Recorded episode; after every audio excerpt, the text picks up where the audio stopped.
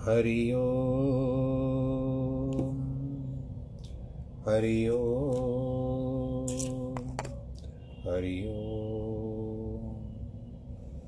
गुरुर्ब्रह्मा गुरुर्विष्णु गुरुर्देवो महेश्वर गुरुर्साक्षात् परब्रह्म। तस्मै श्रीगुरवे नमः। विघ्नेश्वराय वरदाय, सुरप्रियाय लम्बोदराय सकलाय, जगद्दिताय, नागाननाय श्रुतियज्ञविभूषिताय गौरीसुताय, गणनाथ नमो नमस्ते। जिस घर में हो आरती, चरण कमल चितलाय, तहाँ हरि वासा करे ज्योत अनंत जगाए जहाँ भक्त कीर्तन करे, बहे प्रेम दरिया तहाँ हरि श्रवण करे, सत्यलोक से आए। सब कुछ दीना अपने भेंट करूँ क्या नाथ? नमस्कार की भेंट लो, जोड़ू मैं दोनों हाथ। जोड़ू मैं दोनों हाथ। शान्ताकारं भुजगशयनं, पद्मनाभं सुरेशं, विश्वाधारं गगनसदृशं। मेघवर्णं शुभाङ्गं लक्ष्मीकान्तं कमलनयनं, योगिवृद्धानगम्यं। वंदे विष्णुं भवभयहरं सर्वलोकैकनाथं मङ्गलं भगवान् विष्णु, मङ्गलं गरुडध्वज। मङ्गलं पुण्डरीकाक्ष मङ्गलायस्तनो हरि सर्वमङ्गलमाङ्गल्ये शिवे सर्वार्थसाधिके, शरण्ये त्र्यम्बके गौरी। नारायणी नमोऽस्तु ते। नारायणी नमोऽस्तु ते। श्रीराम जय राम, जय जय राम। श्री राम जय राम, जय जय राम। श्री राम जय राम, जय जय राम। श्री राम जय राम, जय जय राम। बोलो सियावर रामचंद्र की जय। भगवान रामचंद्र, माता सीता, लक्ष्मण इत्यादि, इनका वर्णन चल रहा है। ये वन में जाने की तैयारी हो रही है इनकी। जानकी जी बता रही है, कही प्रिय वचन विवेक मय की न पातु पर मातु परितोष लगे प्रबोधन जान की प्रकट विपिन गुण दोष। सियावर रामचंद्र की जय। विवेकमय प्रिय वचन कहकर माता को श्री रामचंद्र जी ने समझाया। जानकी जी को समझाने और वन में रहने के गुण दोष प्रकट करते। कहने का भाव है कि मन से दोष नहीं कहते हैं, क्योंकि साथ ले जाने की भी इच्छा है। माता के निकट पहते चाहते हैं। परंतु मन में विपत्ति काल अर्थात समय समझकर बोले, हे राजकुमारी, हमारा सिखाना समझो। राजकुमारी कहने का यह भाव है कि राजा परम धीर होते हैं, उनकी तुम कन्या हो तो तुमको भी धीरज रखना चाहिए। और जो अपना, हमारा भला चाहो तो हमारा वचन मान करके घर में रहो। मेरी आज्ञा है कि सासू की तुमको सेवा करनी चाहिए। सब प्रकार घर में रहने से ही भलाई होती है। इससे अधिक दूसरा धर्म नहीं है। आदर पूर्वक सास ससुर की चरणों की पूजा करना। जब तक माता मेरी शुद्ध करे और प्रेम उसके मति व्याकुल हो जाए। हे सुंदरी, तब तक तब तब तुम पुरानी कथा कहकर कोमल वाणी से माता को समझाना। स्वभाव से ही सौ सौगंध करके कहता हूँ, सुमुखी, केवल माता के हित के तुमको रखता हूँ। गुरु श्रुति सम्मत धर्म फल, पाइय बिन ही कलेश अठवश सब संकट गहे, गालव नौश नरेश सियावर, रामचंद्र की जय। गुरु और श्रुति सम्मत जो लिखा है, जो धर्म है, वह बिना ही क्लेश के सास ससुर की सेवा करने पर मिल जाता है। हट करने से सब संकट गालव मुनि और नहुष राजा ने सहे। हैं गालव मुनि विश्वामित्र के शिष्य थे। जब विद्या पढ़ चुके तो उन्होंने गुरु दक्षिणा देने की हट की। हट से विश्वामित्र रूट करके बोले, आठ सौ श्याम करण हमें घोड़े दे दो। तब गालव सोच करते हुए गरुड़ के साथ ययाति राजा के पास गए। ययाति ने घोड़े न होने से एक कन्या देख लेकर कहा कि जो 200 घोड़े देगा, इस कन्या को एक पुत्र उत्पन्न करेगी और फिर भी वह कन्या भाव ही प्राप्त रहेगी तब मुनि उसको ले गए। तीन राजाओं से तीन पुत्र उत्पन्न करवाकर छः सौ घोड़े लाए। दो सौ घोड़े न मिले तो दो सौ घोड़ों की दक्षिणा में मुनि को वह कन्या ही दे दी। यद्यपि गुरु दक्षिणा देना परम धर्म है, पर गुरु सम्मत न रहा न रहा इससे संकट रह रह जाता है। राजा नहुष एक समय अपने सुकृत से इंद्र हुए, क्योंकि देवराज उस समय ब्रह्म हत्या के डर से छिप गए थे। नहुष ने इंद्राणी से भोग करना चाहा। तब शची ने हट दे करके कहा, यदि आप ब्राह्मण के वाहन पर आओगे तो मैं आपकी सहचरणी हो जाऊँगी। कामोन्मत राजा ने ऋषियों को वाहन जोत करके शीघ्र लाने, यानी पालकी में बिठा करके लेने, ले करके आए आपको। तो वो क्या कर रहा था? जल्दी करो, सर्प सर्प, जल्दी करो। तब दुर्वासा को श्राप गुस्सा आ गया। उन्होंने श्राप दे दिया कि जा तू अजगर होकर पृथ्वी पर गिर पड़ेगा। तब वह राजा अजगर की पृथ्वी अजगर बनकर पृथ्वी पर गिर पड़ा और युधिष्ठर के दर्शन से उसका शाप का उद्धार हुआ। मैं फिर माता की आज्ञा को प्रणाम करता हूँ। हे सुमुखी सयानी, शीघ्र ही लौट जाऊँगा, लौट करके आऊँगा। दिन जाते देर नहीं लगती है, सुंदरी, हमारा सिखाना सुनो। मार्ग में कुछ दर्भ कांटे और अनेक कंकर होते हैं। सवा पर सवारी पर चले तो भी बनता, पर सो भी नहीं पाओ पाओ चलना होगा, सो बिना पादुका।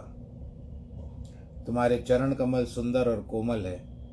उधर मार्ग भी सम्मान नहीं है, किंतु अगम है।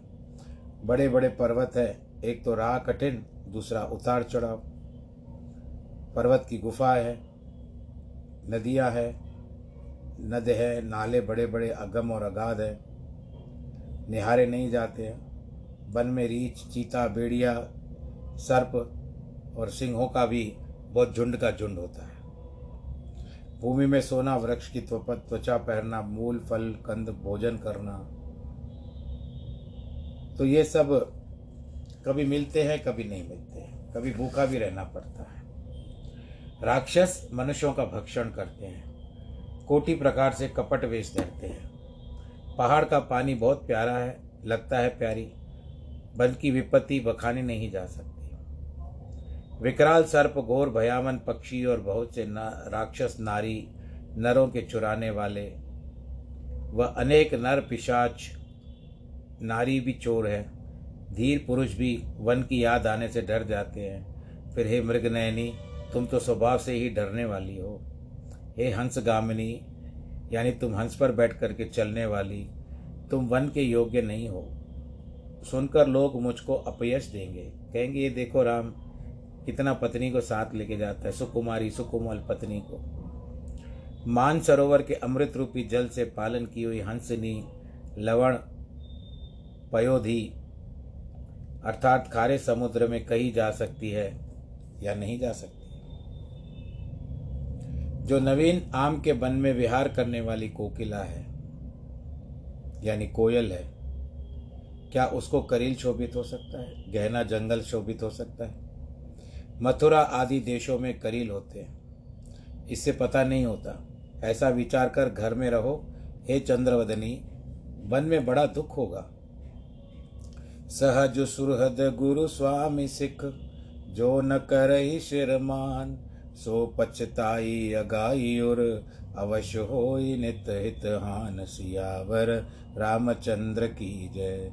स्वभाव से ही मित्र गुरु और स्वामी, इनकी शिक्षा शिरोधार्य करके जो नहीं पालन करते हैं, हृदय में बहुत पछताते हैं। निश्चय उनके हित की हानि होती है। चंद्रवदनी आदि विशेषण युक्त बन हरने वाले पति के वचन सुनकर जनक जानकी जी सुंदर नेत्रों में उनके जल भर आया। शीतल सिख हंस गमनी, तुम नहीं बन योगु। इत्यादि जानकी को कैसे दाहक हुई जैसे चकवा चकई को शादी, शरद की चांदनी में रात दिन दुखदाई होता है। जो स्वामी पवित्र स्नेही है, वे त्याग करना चाहते इससे जानकी को उत्तर नहीं आया। और वह व्याकुल हो गई। फिर बरबस नेत्रों का जल रोकर अवनी कुमारी ने धीरज धारण किया। अवनी कुमारी कहने का भाव है कि पृथ्वी में महान धीरता है। उसकी कुमारी क्यों न धीरा धारण करने वाली होगी? सासू के चरणों में प्रणाम कर, हाथ जोड़कर जानकी बोली, हे देवी, मेरी जो भारी अभिनय है, उसको आप क्षमा करना। अब श्री रामचंद्र जी ने जो कहा, घर में रहो, इसमें ही भलाई है। उसका उत्तर जानकी जी देती है। प्राणपति ने मुझे यही सीख दी है, जिस प्रकार मेरा परम हेतु। किंतु जो मैं मन में विचार करके देखा है कि प्रिय के वियोग से, प्रिय वियोग के समान जगत में और कुछ दुखदायी नहीं होता है। प्राणनाथ करुणात अयन सुंदर सुखद सुजान, तुम बिन रघुकुल कुमद विदु सुरपुर नरक समान सियावर रामचंद्र की जय। हे प्राणनाथ हे करुणा निदान हे सुख के सागर, हे रघुवंश रूपी, बबूल के खिलाने वाले चंद्र, आपके बिना यह स्थान तो क्या सुरपुर भी नरक के समान है। आप मुझे स्वर्ग में भी रखोगे तो भी वो मुझे नरक लगेगा। मात पिता बहन प्रिय भाई, प्रिय कुटुंब और हितकारी, सास ससुर, गुरु सज्जन सह सहायकारी सुत तो सुंदर, शीलवान और सुखदायी हो। हे स्वामी जहाँ तक ने और नाते हैं। वे सब पति के बिना नारी को सूर्य से भी अधिक तपत देते हैं। तन, धन, धाम, पृथ्वी, सुरपुर का राज्य पति के बिना सब शोक का समाज है। पति बिना भोग तो रोग के समान है, गहने बोझ के समान है, संसार यमयातना के समान है। और जैसे यमराजा के पास सारा शरीर जो होता है, पापी शरीर वो भोगता है। उसको यमयातना कहते हैं। साधारण नारियों पर कहकर अपने पर कहती है, प्राणनाथ, आपके बिना जगत मुझे सुखदाई नहीं लग रहा। जैसे जी के बिना दे और जल के बिना नदी शोभा नहीं पाती। हे नाथ, ऐसे ही पुरुषों के बिना नारी है। हे स्वामी, आपका शरद चंद्र समान उज्जवल मुख देखने पर सब कुछ सुख मिल जाता है। खग मृग परिजन नगर वन बलकल विमल दुकूल, नाथ सात सुर सदन सम, पर्णशाल सुख मूल सियावर रामचंद्र की जय। खग मृग ही कुटुंबी होंगे ना? नगर के समान वन होगा। बलकल रेशमी वस्त्रों के समान होंगे। आपके संग में देवताओं के घर के समान सुखदायक पर्णशाला मिलेगी, जो पत्तों से कुटिया बनाई जाती है, या झोपड़ी बनाई जाती है, उसको पर्णशाला कहते हैं। बन के देवी देवता, सास ससुर के समान मेरी सार करेंगे, ध्यान रखेंगे वो। कारण कि वे उद्धार हैं, वनस्पति द्वारा अनेक फूल फल देंगे। कुश पल्लवों के सात्री और अपने संग में कामदेव के सेज के समान उज्जवल के तोषक सी होगी। कंद, मूल, फल, अमृत के समान आहार होंगे और अवध की सी अटारी के समान पहाड़ होंगे। अटारी कहते हैं छत ऊपर चढ़ करके जो देखा जाता है। क्षण क्षण आपके पद कमल चरण देखने से मुझे प्रसन्नता मिलेगी। इसी में मुझे आनंद आ जाएगा। हे प्रीतम आपने वन के दुख, भयदायक दायक विषाद, परिताप के भरे हुए बहुत सारी बातें बताई। कर ही नाद सुन धीरज भागा। यह भय है, भूमि शयनादि विषाद है, लागे अति पहाड़ के पानी। यह परिताप है, परंतु हे कृपा निधान, ये सब मिलकर आपके वियोग जो दुख के लेश मात्र भी बराबर नहीं है। ये सारे दुख सह लूँगी। परंतु आपके साथ रहूँगी। विपरीत समझ करके चलूँगी। आप संग्रह होती है तो बस है मुझे। पर मैं आपके अभाव में नहीं जीना चाहती हूँ। आपके साथ रह करके जीना चाहती हूँ। आपके साथ चलना चाहती हूँ। ऐसा जीव में जानकर, हे जानने वाले शिरोमणि, मुझको संग ले चलिए। मुझको छोड़ कर के मत जाइए। हे स्वामी आपसे बहुत क्या विनती करूँ? आप दयामय और अंतर्यामी हैं। मैं मन, मेरे मन की बात तो आप जान ही गए होंगे। राखिए अवध जो अवध लगी रहत जानिय प्राण। दीन बंधु सुंदर सुखद शील स्नेह निदान सियावर रामचंद्र की जय। हे दीन बंधु मैं दीन हूँ। मेरे छोड़ने से आपके नाम में भट्टा लगेगा। आप सुंदर सुख देने वाले हैं। मेरे सुख में क्यों आप निरोध कर रहे हैं? यानी रोक रहे हो। आप शील स्नेह के पात्र हैं। फिर मुझे शील स्नेह क्यों छुड़वाते हो? जो चौदह वर्ष तक मेरा प्राण अवध में रहता, जानो तो मुझे छोड़ जाओ, नहीं तो संग ले जाओ। अगर आप नहीं रहोगे तो आपके अभाव में मैं कैसे रहूँगी? मेरा प्राण भी नहीं रहेगा फिर। अगर आप बताओ, इसके बाद आप मुझे ले जाना चाहते हो अथवा नहीं। मुझे संग ले चलो। मुझको मार्ग चलने में हार नहीं होगी, मैं थकी, थकूँगी नहीं। क्योंकि क्षण क्षण आपके चरण कमलों का दर्शन होता रहेगा। हे प्रिय, सभी प्रकार से आपकी मैं सेवा करूँगी। मार्ग चलने से जो खेद होगा उसको मैं झेल लूँगी। मुझे कोई कष्ट नहीं होगा क्योंकि उस समय मेरे राम मेरे साथ होंगे। जब बैठोगे तो सुंदर वृक्ष की छाया में आपके चरण पखार धोकर के प्रसन्न होकर जाऊँगी। प्रसन्नता मुझे प्राप्त हो जाएगी। पसीने से बिंदु सहित आपका श्याम शरीर और कृपा युक्त मुख देखकर मुझे दुख नहीं रहेगा। आपको प्रसन्न देख करके मैं प्रसन्न रहूँगी। मुझे आप तनिक मात्र भी कहीं भी दुखी नहीं पाओगे। बराबर भूमि के वृक्ष को कोमल पत्ते बिछाकर यह दासी सारी रात आपके पाँव दबाएगी। बार बार आपकी कोमल मूर्ति देखकर मुझे तत्ती भाग तत्ती नहीं लगेगी। आपकी मूर्ति देखूँगी तो मुझे गर्मी भी नहीं लगेगी। तत्ती वाव बोलते हैं ना, गर्म हवा, वो भी नहीं लगेगी। श्री रघुनाथ जी जो कहा कि राक्षस बराबर भूमि के वृक्षों में कोपल पत्ते बिछाकर दवाए दबाऊँगी तो ना, श्री रघुनाथ जी ने जो कहा कि राक्षस नारियों को चुरा ले जाते हैं, उस पर कहती है कि आपके संग होते हुए, मेरी कौन देख, मुझे कौन भी देख सकता है, बताइए आप। जैसे सिंह की स्त्री को खरगोश और गीदड़ नहीं से देख सकता। प्रभु ने कहा हंस गमनी तुम नहीं वन योगु, उसका उत्तर देती है, मैं सुकुमारी हूँ। तो क्या आप सुकुमार नहीं हो? आपका शरीर वन जाने के योग्य है?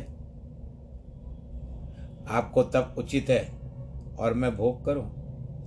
आप जंगल जंगल भटकते फिरो, और घर में मैं आराम करूँ, मुझे कहाँ से आनंद आएगा, बताइए। जैसे मेरी अवस्था, वैसे आपकी। जो आप कहेंगे, वह मैं करूँगी।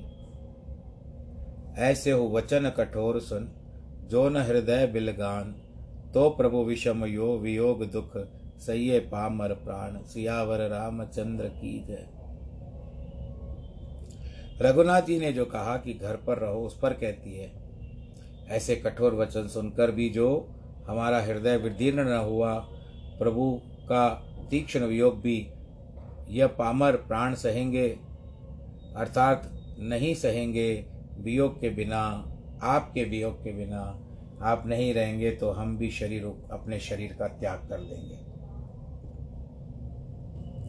ऐसा कहकर जान की बड़ी व्याकुल हुई। प्रत्यक्ष वियोग को कौन कहे? वचन के वियोग को भी नहीं संभाल सके। अभी तो वन में गए भी नहीं है और वो इतनी, यानी व्याकुल हो चुकी है। माता सीता कि अब तो पति तो अब तक वन में गए भी नहीं है, केवल वचनों पर ही उनको इतना दुख हो रहा है। और वास्तव में जब पति जाएँगे राम तो अगर वो ना गई, ये तो अब इसमें लिखा हुआ है कि जाएगी जाएगी, परंतु ये पहले उनमें स्वभाव बताया गया कि पति पत्नी का रिश्ता किस तरह से होता है। यह दशा देखकर श्री रामचंद्र जी ने जी में जाना कि हट करने से जान की प्राण नहीं रखेगी। अब इसका तात्पर्य यह है कि यदि मैं इसको नहीं ले जाता हूँ तो ये क्या करेगी? अपने प्राणों का त्याग कर देगी और सच में कह रही है।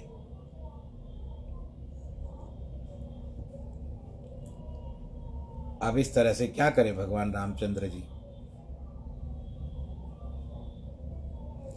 जानकी जी बड़ी व्याकुल हो गई है। कृपा सागर तब रघुनाथ जी कहते हैं, प्रिय, जो ऐसा है तो शोक का त्याग करके वन में साथ में चलो। आज विषाद का समय नहीं है, दुख का समय नहीं है। भाव यह है कि लोग कहेंगे, राज छोड़ने में इनको कष्ट होता है और यात्रा विषाद करना उचित भी नहीं है। शीघ्र ही। अब चलो, वन गमन का इसको तैयार के लिए तैयार हो जाओ। अब तुम कहती हो तो चलते। श्री रामचंद्र जी ने प्यारे वचन कह करके जानकी को समझाया और माता के चरणों में प्रणाम किया। माता ने आशीर्वाद दिया। बहुत सारी आशीष पाई माता से। माता बोली, राम, शीघ्र ही आकर तुम सारे प्रजा का दुख मेट देना और निष्ठुर बन करके इस माता को भूल मत जाना। निष्ठुर कहने का भाव है कि तुम सरी के पुत पतो पुत पतो यानी वो बेटे और बहू, वन को जाने की मैं आज्ञा देती हूँ। देखो, आप मेरे सामने जा रहे हो दोनों तो भी मैं अपने प्राणों का त्याग तक नहीं कर पा रही हूँ। जिसके सामने उसका पुत्र बन में चला जाए तो उस माता को जीवित ही नहीं रहना चाहिए। परंतु नहीं, जब कार्य हो जाए, संपन्न हो जाए, तुम आ जाना और अपनी माता को भुला नहीं देना। हे विदाता मेरी दशा फिर कब फिरेगी? जो नेत्रों से मनोहर ज़ोर, जोरी देखूँगी। हे तात यह सुदिन और सुंदर घड़ी कब होगी, जो माता जीती हुई तुम्हारे मुख चंद्र को देखेगी? एक दृष्टांत याद आ रहा है कि इस, उस समय का प्रेम माता और पुत्र के, और आज के समय में ऐसे नहीं कि सभी लोग वैसे हैं, परंतु कुछ कुछ कहीं जो तथ्य होते हैं अब आप इसको एक काल्पनिक समझो या वास्तविकता में समझो। मैंने भी कहीं पढ़ा था कि एक माता अपने पुत्र को पढ़ाती, लिखाती, बड़ा किया।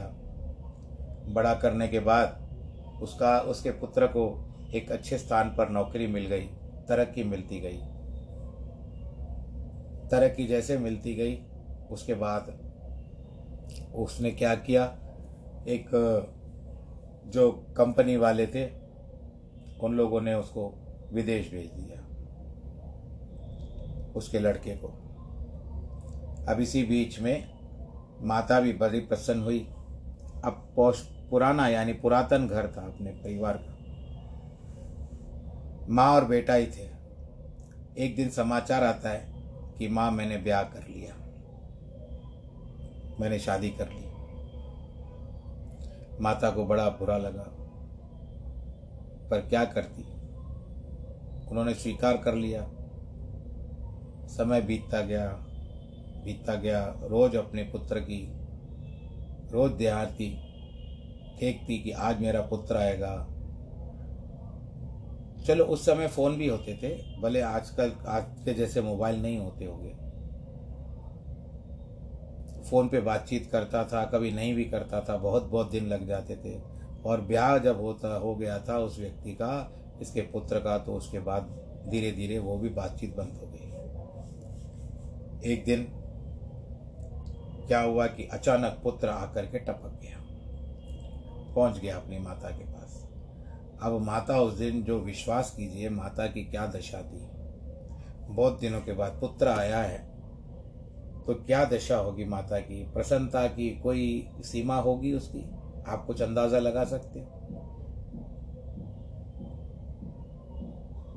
नहीं होगी। बस जैसे ना भगवान जी को शुक्र गुजार कर रही थी। भगवान जी को आभार प्रकट कर रही थी कि भगवान आपने मुझे मेरा पुत्र लौटा दिया। पुत्र भी माता से मिलता है। परंतु उसके हाव भाव से लगता है कि दिल से नहीं मिल रहा है। परंतु धीरे धीरे धीरे धीरे करके माता को अपनी चिकड़ी चुपड़ी बातों में फंसाने लगा। अब ये, अब किसी के जीवन के ऊपर ऐसा कुछ आता हो, आप जो भी सुन रहे हो तो इसमें मैं केवल कथा कह रहा हूँ। किसी को यानी इंगित करते हुए, मेरी उंगली किसी के ऊपर भी नहीं उठ रही है। माता को बहुत चिकनी, चुपड़ी बातों से अपनी बातों में उलझाने लगा। माता ने पूछा कि, क्यों अपने पुत्र पत्नी को नहीं लाया है? कहते, अरे, अब माता, तुम छोड़ो अभी। मैंने सारी व्यवस्था कर ली है। और उसके बाद मैं तुम्हारा पासपोर्ट तक बनवा के तैयार लेकर के आया हूँ। सब मैंने व्यवस्था कर ली है। अब माता भोली भाली थी, उसको पता नहीं था कि पासपोर्ट क्या होता है।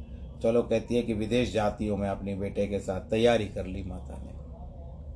माता ने जब तैयारी कर ली, पुत्र ने क्या किया, कहते, इस मकान को क्या करना है? इसको बेच करके चलते हैं। तुम वहाँ पर बड़े सुख से रहो, तुम्हारी बहू तुम्हारी प्रतीक्षा कर रही है। आँखें देख, दरवाजे में आँखें डाल करके बैठी है। अब उसकी बातों में आकर के घर को बेच दिया और उस व्यक्ति ने जो भी था, उस समय का मैं कह नहीं सकता जो मैंने पढ़ा, मैं आप सबको सारा धन जो था, अपने साथ रख लिया। कहते, विदेश में इसको बदलवा लेंगे। माता बेड़ी भोली भाली थी, घर का जो मिला उसको धन प्राप्त हुआ। माता उसमें भी प्रसन्न थी कि मैं अकेली भी रह करके क्या करती, वैसे भी ये घर क्या रख क्या रख करके करती। आज मैं पुत्र के साथ जा रही हूँ, बड़ी खुशी के साथ। तो अब क्या हुआ? कहते, चलो माता एयरपोर्ट जाते हैं। एयरपोर्ट पहुँच गए। कहते, मैं जाकर के बाकी जो है सब कार्य करवा के आता हूँ? वो पैसों से भरा बैग भी जो था, वो उसी के पास, पुत्र के पास। कहता है, मैं जो जो भी होती है यहाँ पर यहाँ पर जो, क्या कहते हैं सिग्नेचर और फॉर्मेलिटीज़ पूरी करके आता हूँ। नियम पूरे करके आता हूँ। अब माता जी यहाँ पर बैठी है जब तक। माता बैठ गई, पुत्र भीतर गया। भीतर गया गया गया, आया ही नहीं। बोलो, सियावर रामचंद्र की गया माता वाट देखती रहती है पुत्र के प्रति। कहाँ चला गया मेरा पुत्र? कहाँ चला गया? बार बार जा कर के जो सिक्योरिटी बैठे रहते हैं, न कहते मेरा पुत्र, आप पुत्र आया नहीं, कहते बेट माता जी ये द्वार जाने का है, आने का नहीं है। आपका पुत्र भी लौट करके नहीं आएगा, वो तो आपको छोड़ करके चला गया। अब बेचारी, न घर, न बार, कुछ भी नहीं, पैसे भी नहीं वापस रोती बिलकती उसी घर पर आई। तो उस मकान मालिक अभी जो नया मकान मालिक था, उसने जब उसकी व्यथा सुनी तो उसके बेचारे का भी दिल पसीज गया। उसने कहा माता जी पर एक काम करना पड़ेगा आपको। मैं आपको मेरे घर में एक कमरा दे देता हूँ। यानी अब वो घर उसका है, जो मकान मालिक का। मैं आपको उस घर में एक कमरा दे देता हूँ। आप मेरे घर का काम कीजिए और अपनी पगार लीजिए और बड़े आनंद के साथ रहिए। अब जिस घर में वो मालकिन थी, अब अपने बेटे के कारण अब उस घर की नौकरानी बन गई। तो ये प्रेम देखो, अब माता कहती है कि मुझे भूल नहीं जाना। परंतु भगवान राम जी तो ऐसे नहीं है, ये तो केवल बातें हैं, सांसारिक बातें हैं कि किस तरह से आदमी जब अपने आप पे उतार हो जाता है माया के चक्कर में पड़ जाता है, परिवार के चक्कर में पड़ जाता है तो अपनी माता तक को भूल जाता है, अपनी जननी तक को भूल जाता है। बस ये विदाता माता कहती है कि मेरी दशा कब फिरेगी, मैं कब तुझे देखूँगी। एक बार बच्च लाल, रघुपति रघुवर, तात कैसे कहूँगी मैं तुमको? माता भी स्नेह से कातर हो गई, वचन नहीं आया कि मैं क्या कहूँ। तब जानकी ससुर के चरणों में लगी, बोली, माता मैं परम भागनी हूँ। सेवा करने का समय विधाता ने वन में दिया है। मेरा मनोरथ सफल नहीं हो पाया। मैं आपकी सेवा नहीं कर पा रही हूँ। दुख त्याग दो। हम पर प्रेम पर पर हम, आपका प्रेम हमारे ऊपर बना रहे। कर्म की कठिन गति है। मेरा भी कुछ दोष नहीं है। जानकी के वचन सुन करके माता और व्याकुल हो गई। बारंबार जानकी को हृदय लगा लिया। धीरज धर के कौशल्या जी ने शिक्ष और शिक्षा दी और आशीर्वाद भी दिया कि तुम्हारा सुहाग अचल रहे। जब तक गंगा यमुना जल की धारा है, तब तक रहे। सीत ही सास आशीष शिख, दीन अनेक प्रकार, चली नाई पर पद पद्म। शिर अतहित बार ही बार सियावर रामचंद्र की जय। सीता को सासू ने अनेक प्रकार की सीख दी और आशीर्वाद दिया। तब बड़े प्रेम से बार बार सासू के चरण कमलों को सिर निभा करके वो वहाँ से जान की चलने लगी। रामचरित मानस अयोध्या कांड के अंतर्गत यहाँ पर आज पांचवा विश्राम होता है। आप अपना ध्यान रखिएगा, सैनिटाइज़र का प्रयोग करिए, हाथों में और हाथों को धोते रहिए, सैनिटाइज़र का प्रयोग करिए। दूसरा, क्या कहते हैं कि मुख पर मास्क लगाएँ, सामाजिक दूरी बनाए रखें, दूर से जिससे भी मिलना हो, हाथ जोड़ो और सबको राम राम कहो। जो भी आप कहते हो, सबका अभिनंदन करो और आप अपने परिवार के साथ सुरक्षित रहें। आज जिनके जन्मदिन है या वैवाहिक वर्षगांठ है, उनको बहुत बहुत बधाई। ईश्वर करे, आप सब सब सुरक्षित रहे और आपका आज का दिन मंगलमय रहे मंगलमय रहे। सर्वे भवंतु सुखिन, सर्वे संतु निरामया, सर्वे भद्राणी पश्यंतु माँ कश्चित दुख भाग भवेत्। नमो नारायण।